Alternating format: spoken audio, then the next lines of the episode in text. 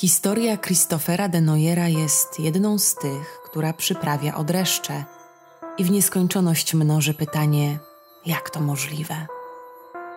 Ale to także przerażająca opowieść o tym, jak niewiele trzeba, aby prawda nigdy nie wyszła na jaw.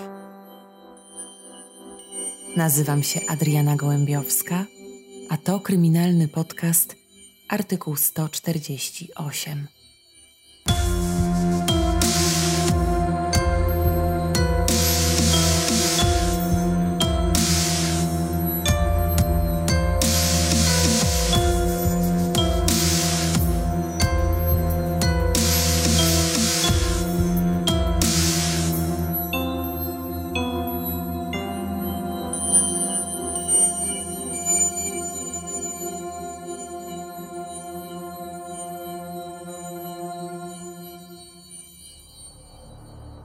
13 stycznia 1984 roku.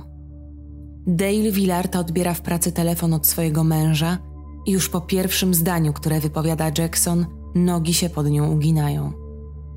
Dale, mówi mężczyzna, Christopher zniknął. Słyszysz? Twój syn uciekł. Nie musiał mówić nic więcej.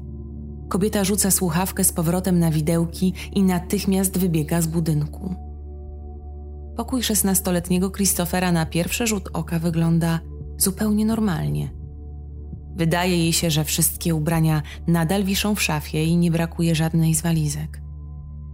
Ten widok ją nieco uspokaja, skoro syn niczego ze sobą nie zabrał, to może zwyczajnie potrzebował trochę odreagować, może wyszedł tylko na chwilę. Nagle rozlega się dźwięk telefonu. Dale ma nadzieję, że to jej syn, ale dzwoniącą okazuje się być Carlotta, dziewczyna Chrisa. Pyta, czy chłopak już może wyszedł do niej, bo spóźnia się na umówioną tego dnia podwójną randkę i wszyscy na niego czekają w jej domu. Matka odpowiada, że syna nie ma i pyta zaskoczoną Carlotę, kiedy ostatnio miała z nim kontakt. Dziewczyna odpowiada, że tego dnia ani nie rozmawiała, ani nie widziała się z Christopherem, bo byli umówieni dopiero na wieczór. Matka dzwoni jeszcze do rodziny i przyjaciół syna, nikt jednak go nie widział. Mija godzina za godziną, a chłopak ani nie dzwoni, ani nie wraca. Dale udaje się więc na komisariat, by zgłosić zaginięcie. Po wysłuchaniu kobiety, funkcjonariusze policji w Salinas w Kalifornii starają się jakoś podnieść na duchu. Niestety nie jest to odosobniony przypadek, kiedy nastolatek, który kłóci się z rodzicami, ucieka z domu, ale z ich doświadczenia wynika, że ci młodzi ludzie wracają tak szybko, jak szybko kończą im się pieniądze, jedzenie albo wyczerpią darmowe noclegi u znajomych. To znów na jakiś moment uspokaja kobietę, ale gdy Chris nie wraca następnego dnia, ta czuje, że mogło stać się coś bardzo złego. 18 stycznia, pięć dni po zniknięciu syna, Dale otrzymuje telegram o treści. Mamo, nic mi nie jest. Jadę do Newport Beach. Przepraszam, musiałem szybko wyjechać. Szkoda, że nie mogłem dłużej zostać. Żałuję, że nie mogłem dalej chodzić do szkoły, ale pojawiły się nowe okoliczności. Jackson miał rację w niektórych sprawach. Przepraszam, że bywam w stosunku do ciebie bardzo niegrzeczny. Proszę zajmij się moimi rzeczami, później po nie przyjdę albo kogoś po nie wyślę. Chris. Bez. Do zobaczenia, gdy już będę w NFL. Kobieta wciąż nieruchomo wpatruje się w kartkę. Nic tu się nie zgadza. NFL? Jej syn nigdy nie planował kariery sportowej. Zastanawiał się nawet, czy w przyszłym roku kontynuować grę w szkolnej drużynie. Czuje, jak na skronie pulsuje jej żyła. Przecież Chris nawet nie wie, jak wysłać telegram, i jeszcze to Jackson ma rację? Ciszę przerywa Sherry, młodsza córka Dale. Mamo, to nie brzmi jak Chris. Wyrzuca w końcu z siebie. To prawda. I ona o tym natychmiast pomyślała. Pierwsze problemy wychowawcze z Chrisem pojawiły się tuż po rozwodzie Dale i Mike'a Denoyerów, gdy chłopiec zaczynał szkołę podstawową. Nim stał się nastolatkiem, oboje z rodziców ułożyli swoje życia na nowo. Gdy jego matka wyszła za Jacksona Villarte, młodsza siostra przeprowadziła się z nimi do Salinas w środkowej Kalifornii, a Chris do grudnia 1982 roku mieszkał razem z ojcem w południowej Kalifornii. Dale nie dogadywała się najlepiej ze swoim byłym mężem.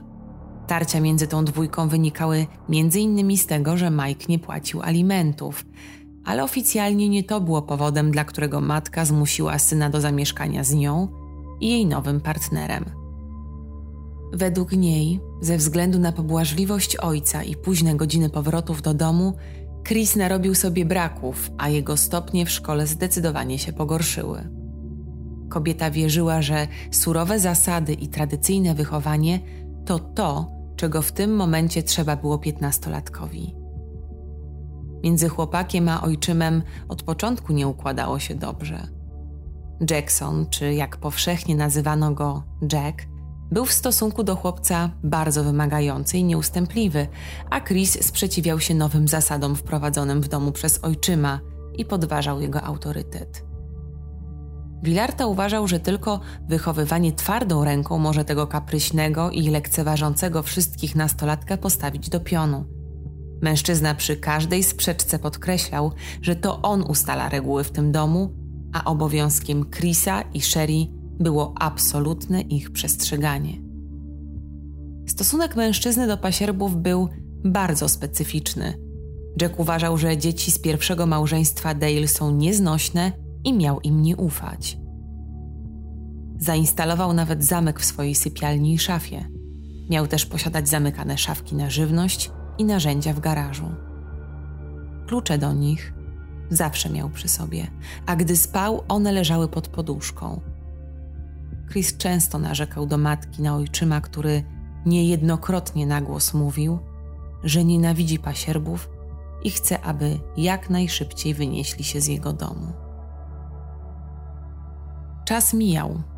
Kłótnie powoli stawały się codziennością, a Chris z małego chłopca wyrósł na całkiem postawnego nastolatka. Już w drugiej klasie liceum chłopak mierzył niemal 180 cm i ważył blisko 90 kg, co dodawało mu nieco odwagi w starciu z ojczymem niższym o 15 i lżejszym o prawie 30 kg.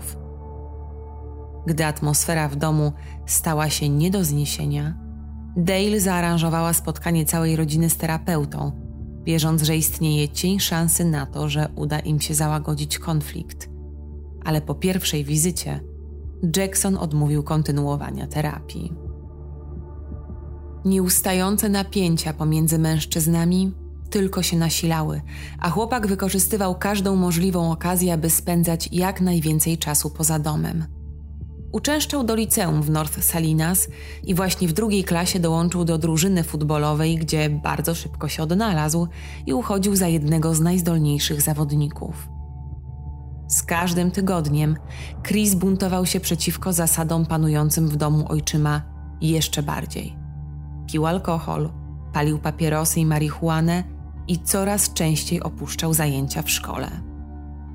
Nieraz zdarzało się, że po awanturach pakował najpotrzebniejsze rzeczy i uciekał do babci Eni, mieszkającej w Santa Cruz, oddalonym o około godzinę drogi od Salinas. To jej zwierzał się z problemów rodzinnych i z tego, że matka częściej stawała po stronie nowego męża niż syna. Babcia zawsze z uwagą i niemałą troską wysłuchiwała słów chłopaka i powtarzała, żeby pamiętał, że dla niej jest ważny – i bardzo go kocha.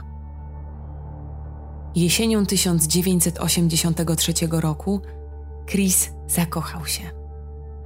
Carlotta Davis szybko stała się dla młodego chłopaka całym światem. Gdy był z nią, zapominał o problemach w domu, a ona widziała w nim coś więcej niż zbuntowanego i lekceważącego rodziców nastolatka.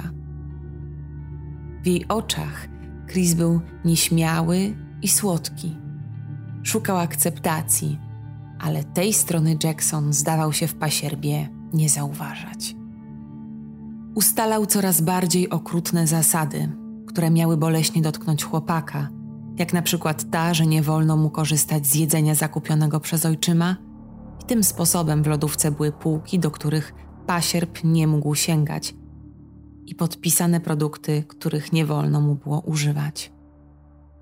Pewnego dnia, gdy Jack zauważył, że Christopher wypił jeden z zestawu dwunastu napojów, mężczyzna ku przestrodze i na oczach całej rodziny wylał pozostałych 11 puszek do toalety. Początkiem stycznia 1984 roku załamany szesnastolatek zapukał do drzwi Carlotty. Stał w progu i płakał. Miał dość.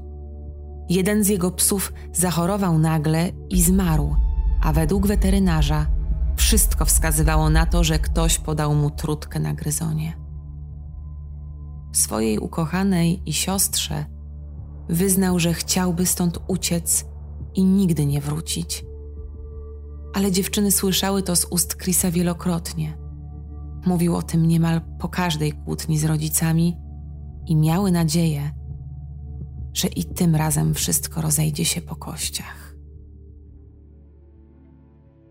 Telegram otrzymany od Chrisa nie tylko nie rozwiewa obaw Dale, teraz kobieta jest niemal pewna, że jej synowi grozi jakieś niebezpieczeństwo, bo tak właśnie podpowiadała jej matczyna intuicja.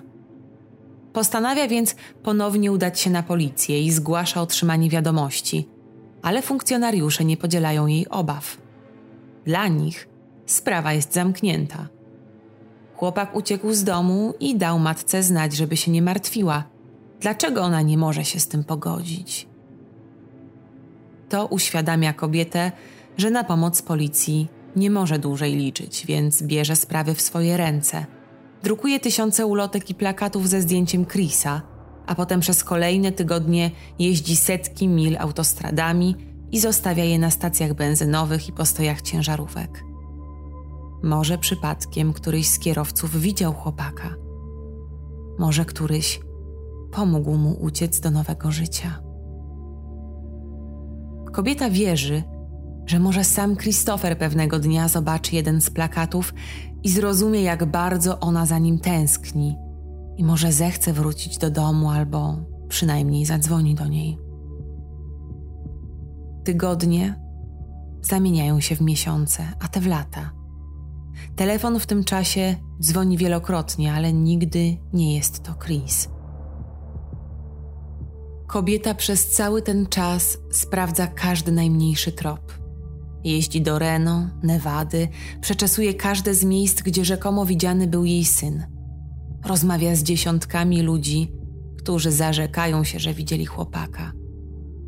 Wszystko na nic.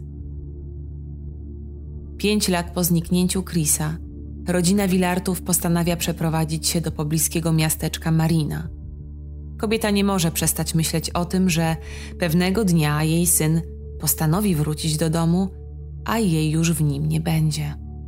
Zostawia więc nowym właścicielom ulotkę ze zdjęciem Chrisa i pisze krótką notatkę, w której prosi, aby skontaktowali się z nią, jeśli kiedykolwiek zapuka on do ich drzwi.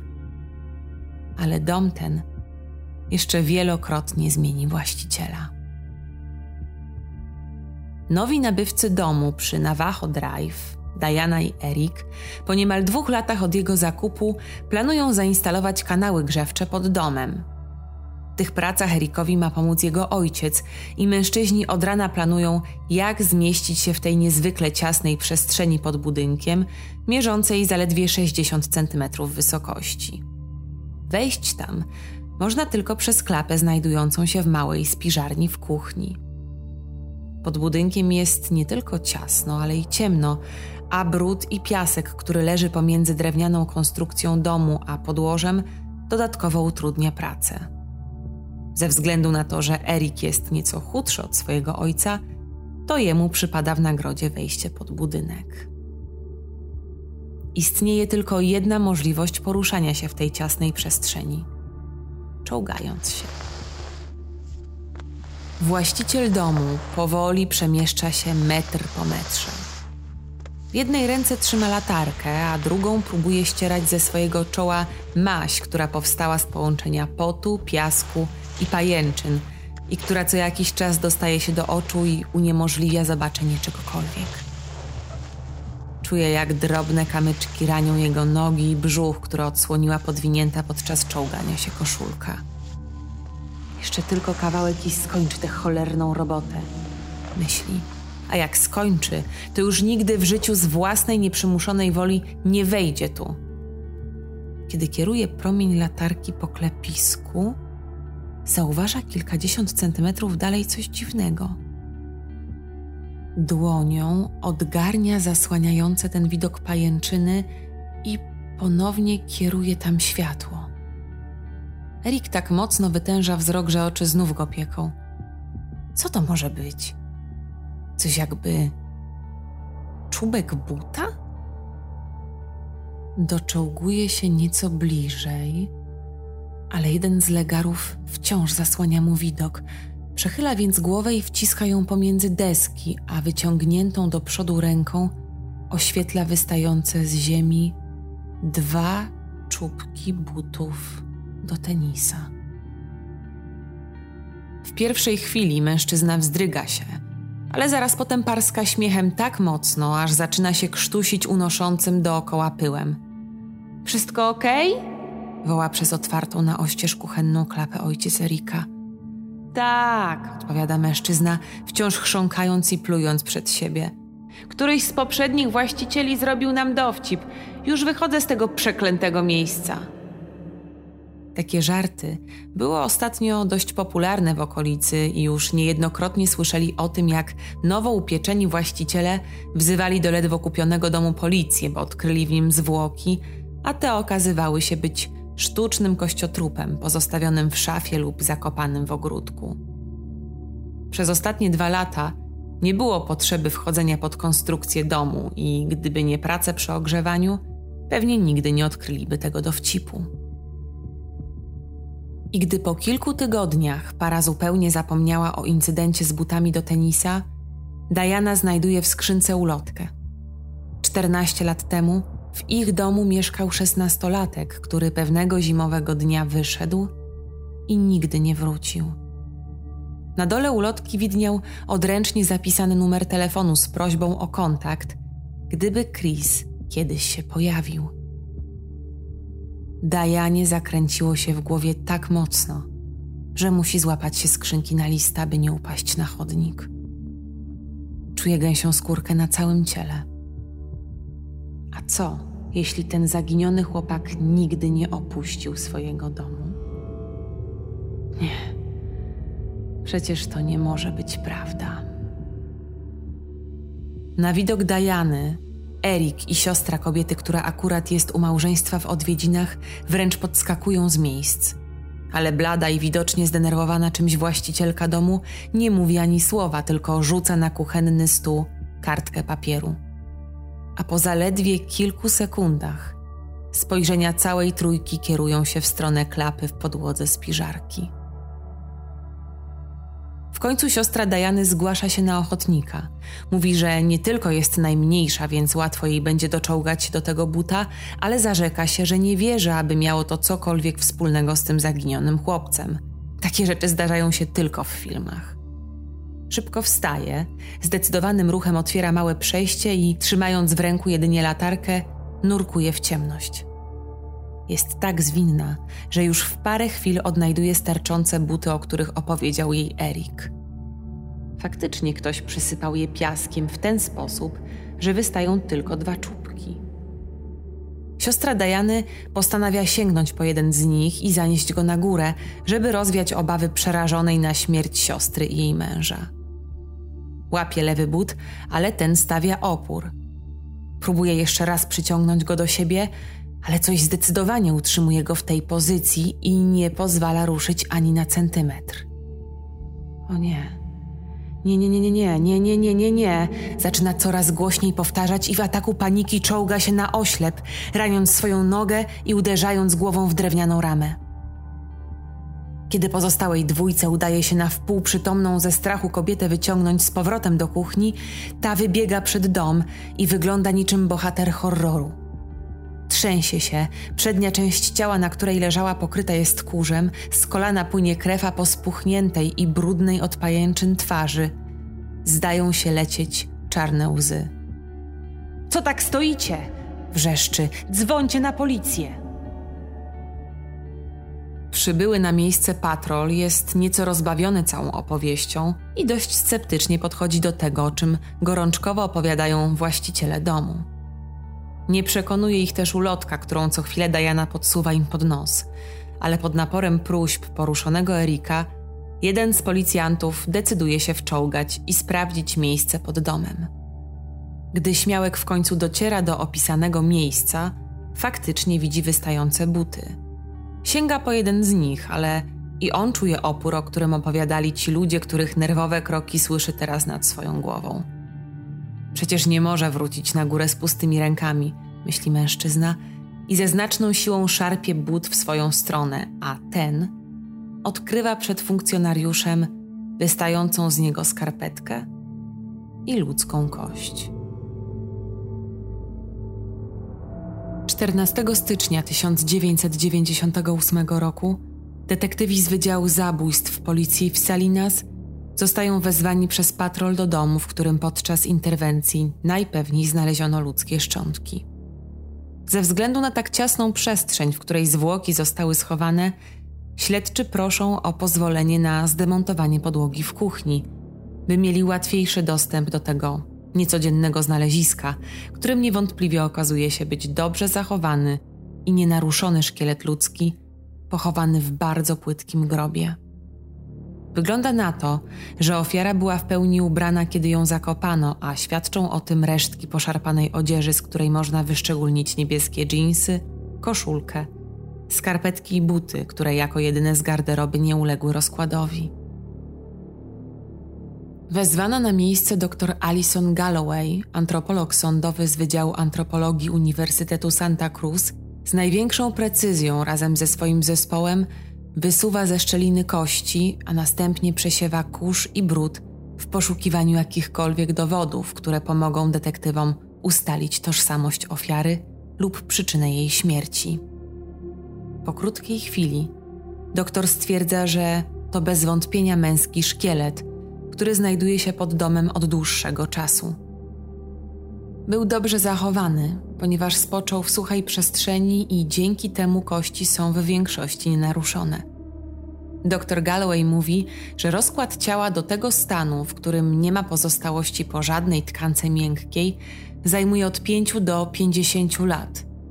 Tak posuniętemu rozkładowi nie towarzyszy już duszący odór, dlatego nie dziwi jej, że obecni właściciele nie zdawali sobie sprawy, co dzieje się pod ich kuchenną podłogą. Podczas skrupulatnego przesiewania podłoża technikom udaje się zabezpieczyć zestaw kluczy i zapalniczkę i co najważniejsze, pojedynczy pocisk kalibru 38 z lekko skorodowaną, ale wciąż nienaruszoną osłoną. Dalsze badania szczątków w laboratorium potwierdzają z całą pewnością, że są to szczątki dorastającego mężczyzny o wzroście około 180 cm. Udaje się też ustalić, co było przyczyną śmierci młodego chłopaka. Dwukrotnie strzelono w jego głowę, w tym raz, gdy ofiara stała tyłem do napastnika. Chłopak miał też złamane żebra i wybite zęby. Dostarczone przez dr Galloway dowody były jednoznaczne. Jest to ofiara morderstwa. Do sprawy zostaje przydzielony detektyw Bob Eggers i pracę rozpoczyna od sprawdzenia adresu, pod którym odkryto szkielet. Bingo. Ten sam adres widnieje w policyjnym raporcie dotyczącym zaginięcia niejakiego 16-letniego Christophera Denoyera – Ostatni raz widziany był 13 stycznia 1984 roku, a dzień później jego zniknięcie zgłosiła Dale Villarta, jego matka. Opis fizyczny zaginionego chłopca jest wprawdzie bardzo zbliżony do tego, który opracowała dr Galloway, ale detektyw musi mieć stuprocentową pewność. Udaje mu się namierzyć dentystę, którego pacjentem w latach 80. był zaginiony chłopak, a ten wciąż po 14 latach ma jego teczkę. Lekarz w skupieniu porównuje prześwietlenia szkieletu wykonane przez dr Galloway z własną dokumentacją. Ktoś tego chłopaka nieźle zmasakrował, pomyślał lekarz. Jednak pomimo powybijanych zębów jest coś, co z całą pewnością będzie w stanie pomóc dentyście w ustaleniu, kim jest ofiara. W dolnej szczęce wciąż widniał metalowy element stosowany w latach 80. do mocowania aparatów ortodontycznych. Taki sam, jaki on kilkanaście lat temu założył swojemu pacjentowi Christopherowi Denoyerowi. Na samą myśl, że chłopaka pochowano pod własnym domem, detektyw bezwiednie zaciska pięści. Co tam się stało? Kto był za to odpowiedzialny? To oczywiste, że musiał być to ktoś z bliskich, ktoś, kto sam najprawdopodobniej mieszkał w tym domu. Policjant w tym momencie nie może wykluczyć nikogo z członków rodziny. Bierze nerwowy łyk kawy. Czas jest tu kluczowy. Trzeba przesłuchać kogoś, kto znał tę rodzinę i panującą w niej dynamikę, ale kogoś, kto nie poinformuje natychmiast potencjalnych podejrzanych. Bob Eggers czyta raz jeszcze zgłoszenie zaginięcia i zauważa notatkę o dziewczynie Chrisa. Tak, ona będzie idealna. Gdy policjant informuje Carlotte, że znaleziono jej chłopaka sprzed lat, ta w pierwszym odruchu się rozpromienia, ale jej twarz wykrzywia się z przerażenia w kolejnej sekundzie, gdy detektyw dodaje, że jej licealna miłość została zamordowana i zakopana pod własnym domem. Kobieta jest tak oszołomiona, że przez dobrą chwilę stoi w bezruchu i z wytrzeszczonymi oczami patrzy na mężczyznę, jakby w oczekiwaniu, że ten nagle powie, że to żart. Ponury, ale jednak żart. Tak się nie dzieje, a detektyw prosi, aby kobieta poświęciła mu kilka minut, więc Carlotta zaprasza funkcjonariusza do środka. W zaciszu swojego domu wybucha płaczem. Wszystkie wspomnienia wracają na nowo Swoją opowieść rozpoczyna od tego, że ona i Chris poznali się rok przed jego zaginięciem, kochali się młodzieńczą miłością, która wtedy obojgu wydawała się tą jedyną, na zawsze. Dlatego też nigdy nie mogła uwierzyć w to, że uciekł. I nie chodziło o to, że opuścił dom, bo wiedziała, że nie był tam szczęśliwy.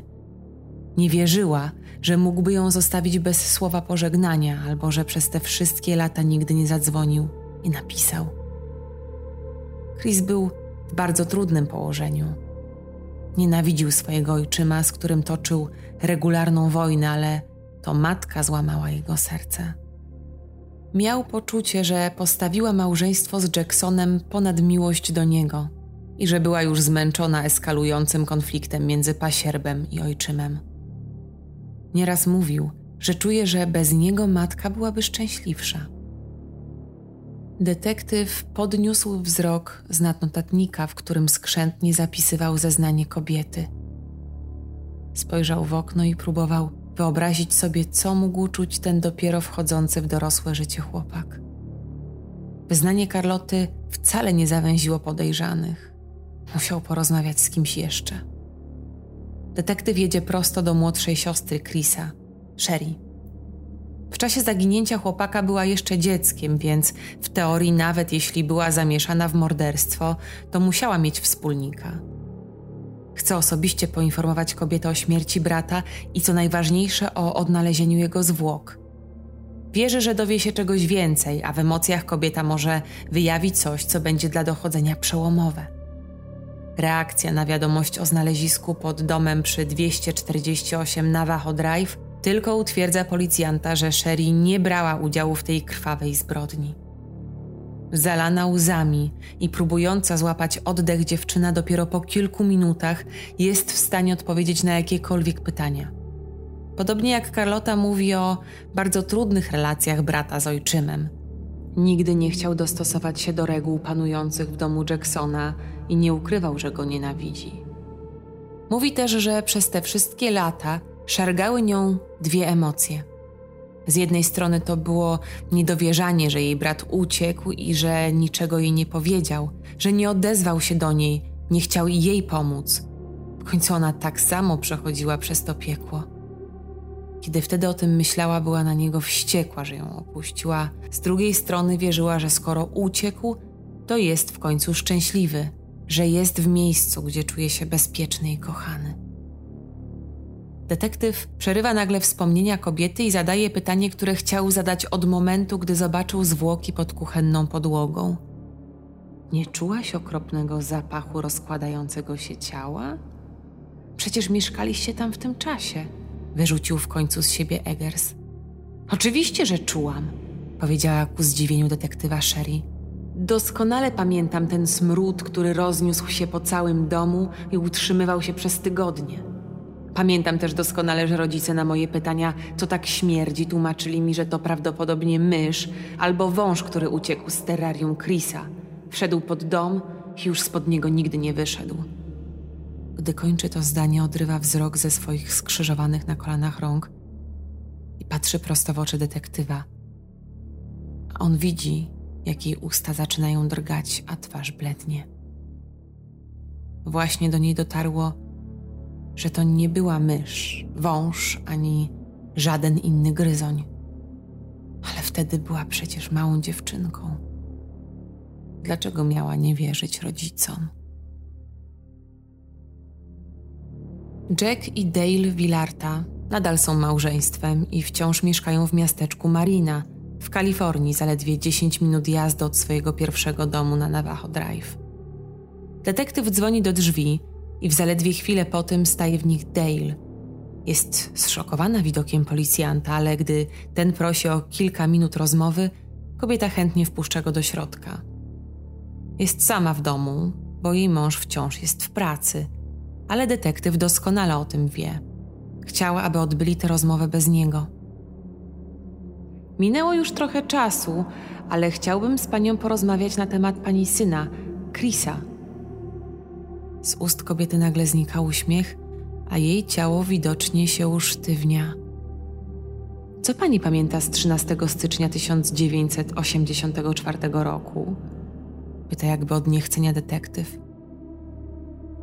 Kobieta bierze głęboki oddech i szybko, zupełnie bez emocji opowiada funkcjonariuszowi wszystko to, co on już właściwie wiedział ze zgłoszenia zaginięcia. Była w pracy w dniu, w którym Chris zaginął, to jej mąż zadzwonił do niej, żeby powiedzieć, że syn uciekł. Dalej opisuje poszukiwania, a następnie złożenie zawiadomienia na policji. Potem mówi o telegramie, które otrzymała kilka dni później. Chce go pan zobaczyć? Pyta niespodziewanie. Oczywiście, odpowiada detektyw nieco zszokowany.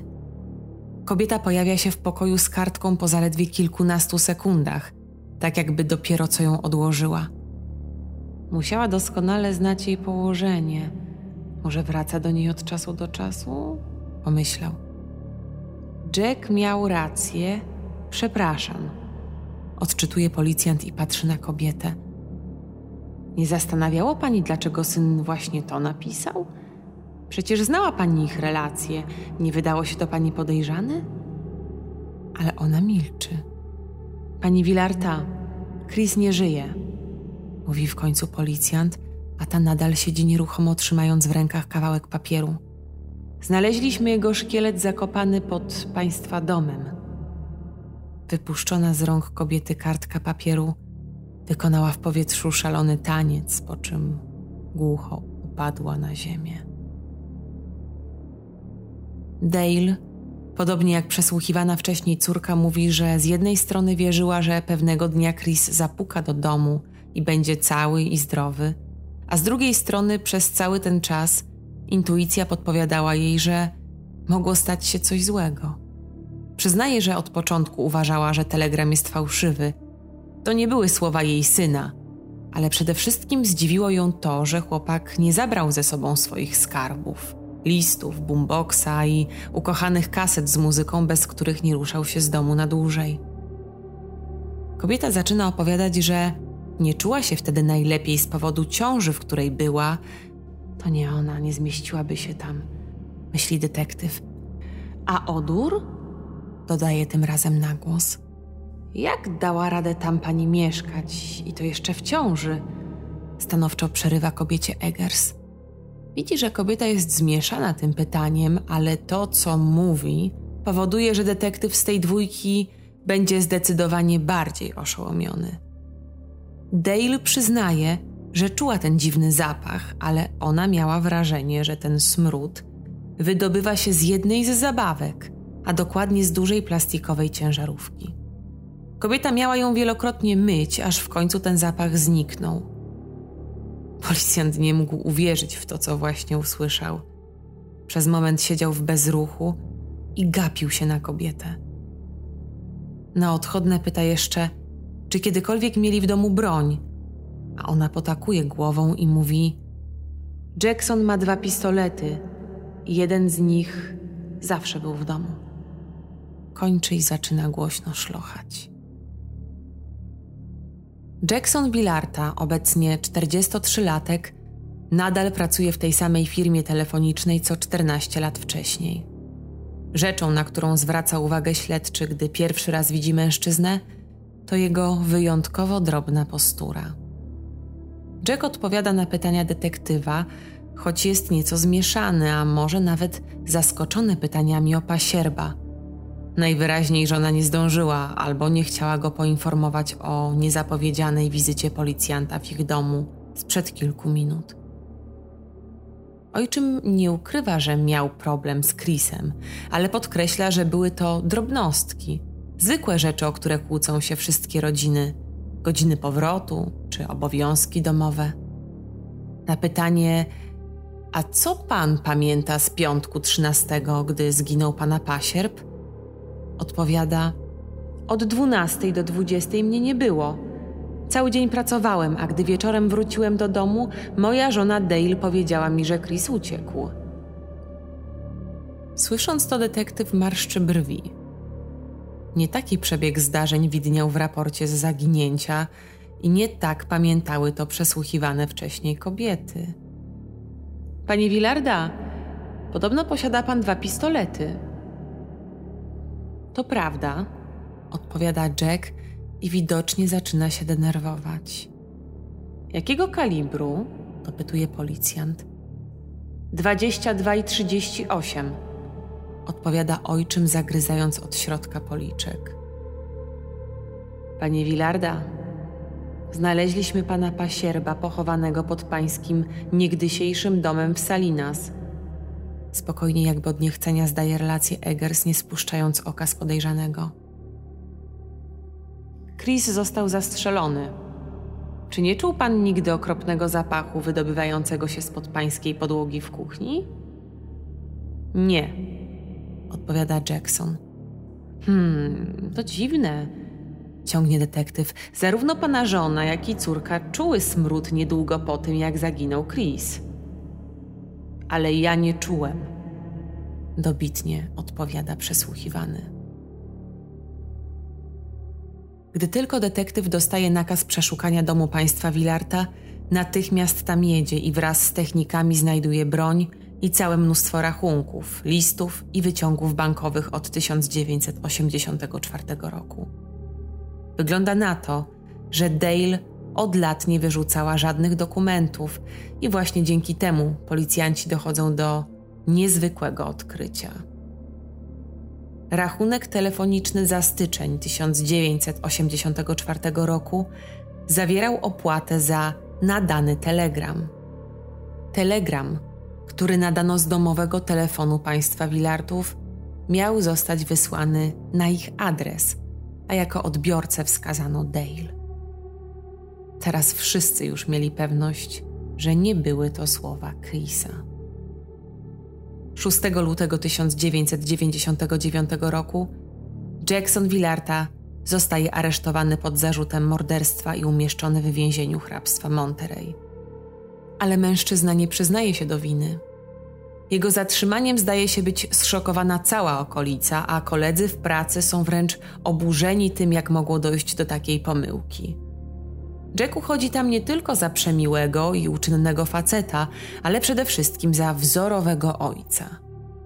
W ich mniemaniu Policja popełniła wielki błąd, ale współpracownicy poproszeni o oficjalny komentarz nie byli już tak chętni do rozmowy.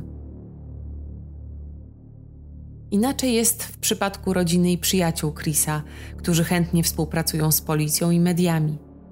Mają poczucie, że po 14 latach w końcu mogą zamknąć ten etap. Najgorsza dla nich była niewiedza i choć pękły ich serca, to mają poczucie, że sprawiedliwość w końcu dosięgnie mordercy Chrisa. Najbardziej przejmujące słowa padają z ust babci chłopaka, która z oczami pełnymi łez mówi, że od zawsze wiedziała, że jej ukochany wnuczek nie żyje. On jej ufał i gdy miał problemy, to właśnie do niej zwracał się po pomoc i u niej szukał schronienia. Zadzwoniłby do mnie, gdyby mógł. Nigdy jednak tego nie zrobił. Kończy. Proces o morderstwo rozpoczyna się w czerwcu 1999 roku. Prokuratura mówi ławie przysięgłych, że Jackson Villarta był jedyną osobą, która miała motyw i okazję do zabicia Christophera Denoyera. Motywem była oczywiście niechęć, a nawet nienawiść do pasierba i według prokuratorów do ostatecznej konfrontacji między mężczyznami doszło najprawdopodobniej po tym, jak zmarł jeden z psów chłopaka. To właśnie w ten feralny piątek mężczyźni byli sami w domu, a Chris, który oskarżał Jacka o umyślne otrucie swojego ukochanego zwierzaka, najprawdopodobniej rozpoczął kłótnię. Bilarta fizycznie był dużo słabszy od pasierba, dlatego najprawdopodobniej sięgnął po broń i strzelił ofierze w głowę. Badania balistyczne potwierdziły, że kula znaleziona wśród kości została wystrzelona z broni należącej do Jacksona Villarty. Na świadka zostaje powołany Miguel Pena, któremu zaledwie kilka miesięcy po zniknięciu Chrisa oskarżony zaoferował sprzedaż swojego rewolweru za 150 dolarów. Pena wiedział, że broń była warta od 450 do 500 dolarów.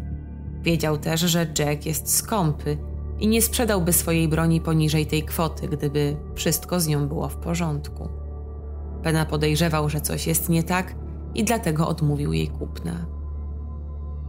Prokurator wskazuje też, że Jackson był jedyną z mieszkających tam osób, która była na tyle drobna, ale zarazem wystarczająco silna, by móc pochować w tej niewielkiej szczelinie ciało Christophera. Aby nie pozostawiać cienia wątpliwości, oskarżyciel prezentuje nagraną na wideo 18 marca 1999 roku rekonstrukcję wydarzeń, w której w rolę Villarty i Chrisa wcielili się dwaj funkcjonariusze o niemal identycznym wzroście co podejrzany i ofiara. Ten eksperyment nie tylko potwierdził, że Villarta mógł tego dokonać, ale również dowiódł, że było to możliwe w zaledwie godzinę, kopiąc grób motyką z krótkim trzonkiem, taką, jaką znaleziono pod ich budynkiem. Zabójca musiał być też mieszkańcem domu albo mieć do niego pełen dostęp, ponieważ do miejsca, w którym pochowano chłopaka, było tylko jedno wejście i prowadziło ono przez spiżarkę w kuchni. Sprawca, by nie zostać przyłapanym, musiał też doskonale znać harmonogramy dnia reszty członków rodziny. To dawało mu swobodę w zaplanowaniu i dokonaniu zbrodni, a także w ukryciu ciała. Zeznający świadkowie jeden po drugim oświadczali, że Jackson wielokrotnie dawał do zrozumienia, że jest zły na żonę, która zmarnowała wiele lat i ich wspólne pieniądze na akcje poszukiwawcze syna, w których sam oczywiście nie uczestniczył. Jeden z kolegów miał nawet usłyszeć od oskarżonego, że Dale nigdy nie znajdzie Chrisa. Żona wyznała, że w drugim tygodniu stycznia 1984 roku Powiedział jej, że ma dość Chrisa i Sherry. Jackson cierpiał na epilepsję i podczas jednego z ataków miał powiedzieć: Jeżeli nie wyrzucisz stąd tych dzieciaków, to nie zniosę tego dłużej. Mniej więcej w tym samym czasie mężczyzna pozwolił sobie na podobny komentarz w obecności babci chłopaka. 19 stycznia, dzień po odebraniu telegramu, Dale zauważyła napis: Do zobaczenia napisane na tablicy w kuchni i leżące 3 lub 4 dolary obok otwartego pudełka z makaronem i tuńczykiem. Pamięta, że bardzo ją to zdziwiło, bo syn nie znosił tuńczyka i nigdy nie pobierała od niego żadnych opłat za jedzenie. Wtedy też znalazła kilka pudeł z ubraniami Chrisa zapakowanymi w garażu, ale nie były to rzeczy, które Chris regularnie nosił. Sherry i Dale zeznały, że tylko Jack zdawał się nie czuć tego obezwładniającego smrodu i że musiał dokładnie uprzątnąć miejsce, w którym doszło do morderstwa, bo żadna z nich po powrocie tego dnia do domu nie zauważyła niczego niepokojącego. Obrona utrzymuje, że to nie Jack stoi za morderstwem i to Christophera stara się pokazać w jak najgorszym świetle. Był nie tylko arogancki, nieposłuszny, ale nie stronił też od narkotyków. Zdarzało mu się wyzywać matkę, a nawet miał ją któregoś razu popchnąć podczas kłótni. Miał też nosić przy sobie zestaw mosiężnych kastetów i nóż motylkowy, który według adwokatów nie byłby potrzebny nikomu, kto nie ma wrogów lub nie chce go użyć w walce. Przyklejane do jedzenia karteczki o treści nie jedz tego własność Jacka, nie dotykaj, miały być pomysłem jego żony i pomóc w ograniczeniu jedzenia cukru przez dzieci. Adwokaci wciąż twierdzą, że Villarta dowiedział się o zniknięciu syna od żony, a miało do niego dojść, kiedy to on był w pracy, nie ona. To nie Jackson stał za otruciem psa, a telegram w mniemaniu oskarżonego miał nadać sam Chris. Adwokat opowiada, że chłopak mógł po kilku dniach od ucieczki powrócić do domu po swoje rzeczy i mógł mu wtedy ktoś towarzyszyć. W tym czasie Chris z własnego domu miał nadać telegram i spakować znalezione w garażu ubrania, po czym miało dojść pomiędzy nim a jego pomocnikiem do jakiegoś nieporozumienia, podczas którego znajomy ofiary ukradł broń pana Villarty i zabił Chrisa, a następnie zakopał go pod domem. Taka wersja wydarzeń była nie tylko kuriozalna, ale miała bardzo wiele dziur, a największą z nich był fakt, że pistolet leżał w jednej z zamykanych szafek, do której dostęp i klucze miał tylko oskarżony. Jednak po wysłuchaniu wszystkich zeznań, ława przysięgłych nie jest zgodna. Po siedmiu dniach prób podjęcia jednomyślnej decyzji przysięgli utknęli w impasie. Dziewięć głosów było za skazaniem, ale trzy za uniewinnieniem Jacksona Villarty. Podobno jedna z przysięgłych była pracownikiem więzienia stanowego i głosowała przeciw skazaniu mężczyzny, ponieważ bała się tego, co może mu się stać, kiedy wyląduje za kratami. Drugi proces trwa zaledwie tydzień. Prokuratura wzywa mniej świadków, ale zasadniczo przedstawione zostają te same dowody co w pierwszym procesie. Nowa ława przysięgłych jednogłośnie uznaje oskarżonego winnym morderstwa drugiego stopnia i ostatecznie zostaje on skazany na dożywocie z możliwością ubiegania się o zwolnienie warunkowe po 17 latach. Choć prokurator domagał się skazania za morderstwo pierwszego stopnia, to jest zadowolony z wyroku. Trudno było udowodnić, że zbrodnia została popełniona z premedytacją. Po tylu latach nie mieli wielu dowodów na przebieg wydarzeń z 1984 roku. Oskarżyciel zwraca też uwagę na to, że gdyby Villarta pokusił się o wykopanie głębszego grobu, istnieje duże prawdopodobieństwo, że kości młodego chłopaka nigdy nie zostałyby odnalezione. Dale Villarta, krótko po narodzinach kolejnego dziecka, wniosła o rozwód ze swoim mężem. Jackson odwołał się od wyroku skazującego, stwierdzając, że zarówno zeznania o otruciu psa, jak i film rekonstruujący kopanie grobu nie powinny zostać dopuszczone do procesu. Jednak szósty okręgowy sąd apelacyjny odrzucił te argumenty i utrzymał w mocy wyrok. I choć w 2008 roku mężczyzna po raz pierwszy kwalifikował się do przesłuchania w sprawie zwolnienia warunkowego, to przystąpił do niego dopiero rok później. Jednak nie udało mu się przekonać komisji do spraw zwolnień i do dnia dzisiejszego pozostaje w więzieniu.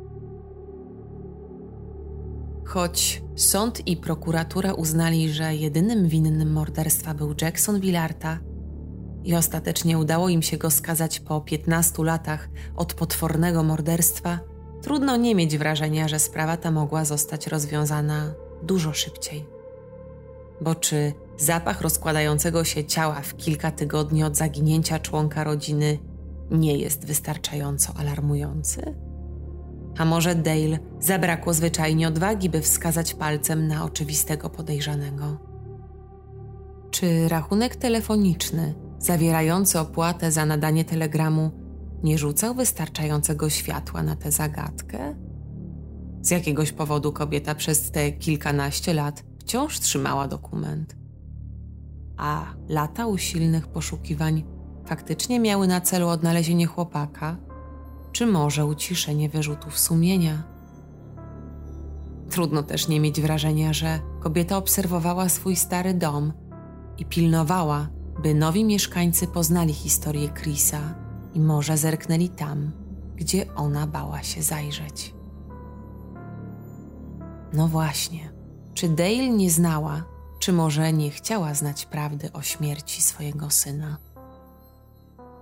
Koniecznie daj znać, co sądzisz o tej sprawie. Pozostaw po sobie jakiś ślad. Polub, skomentuj, zasubskrybuj. Do usłyszenia już wkrótce.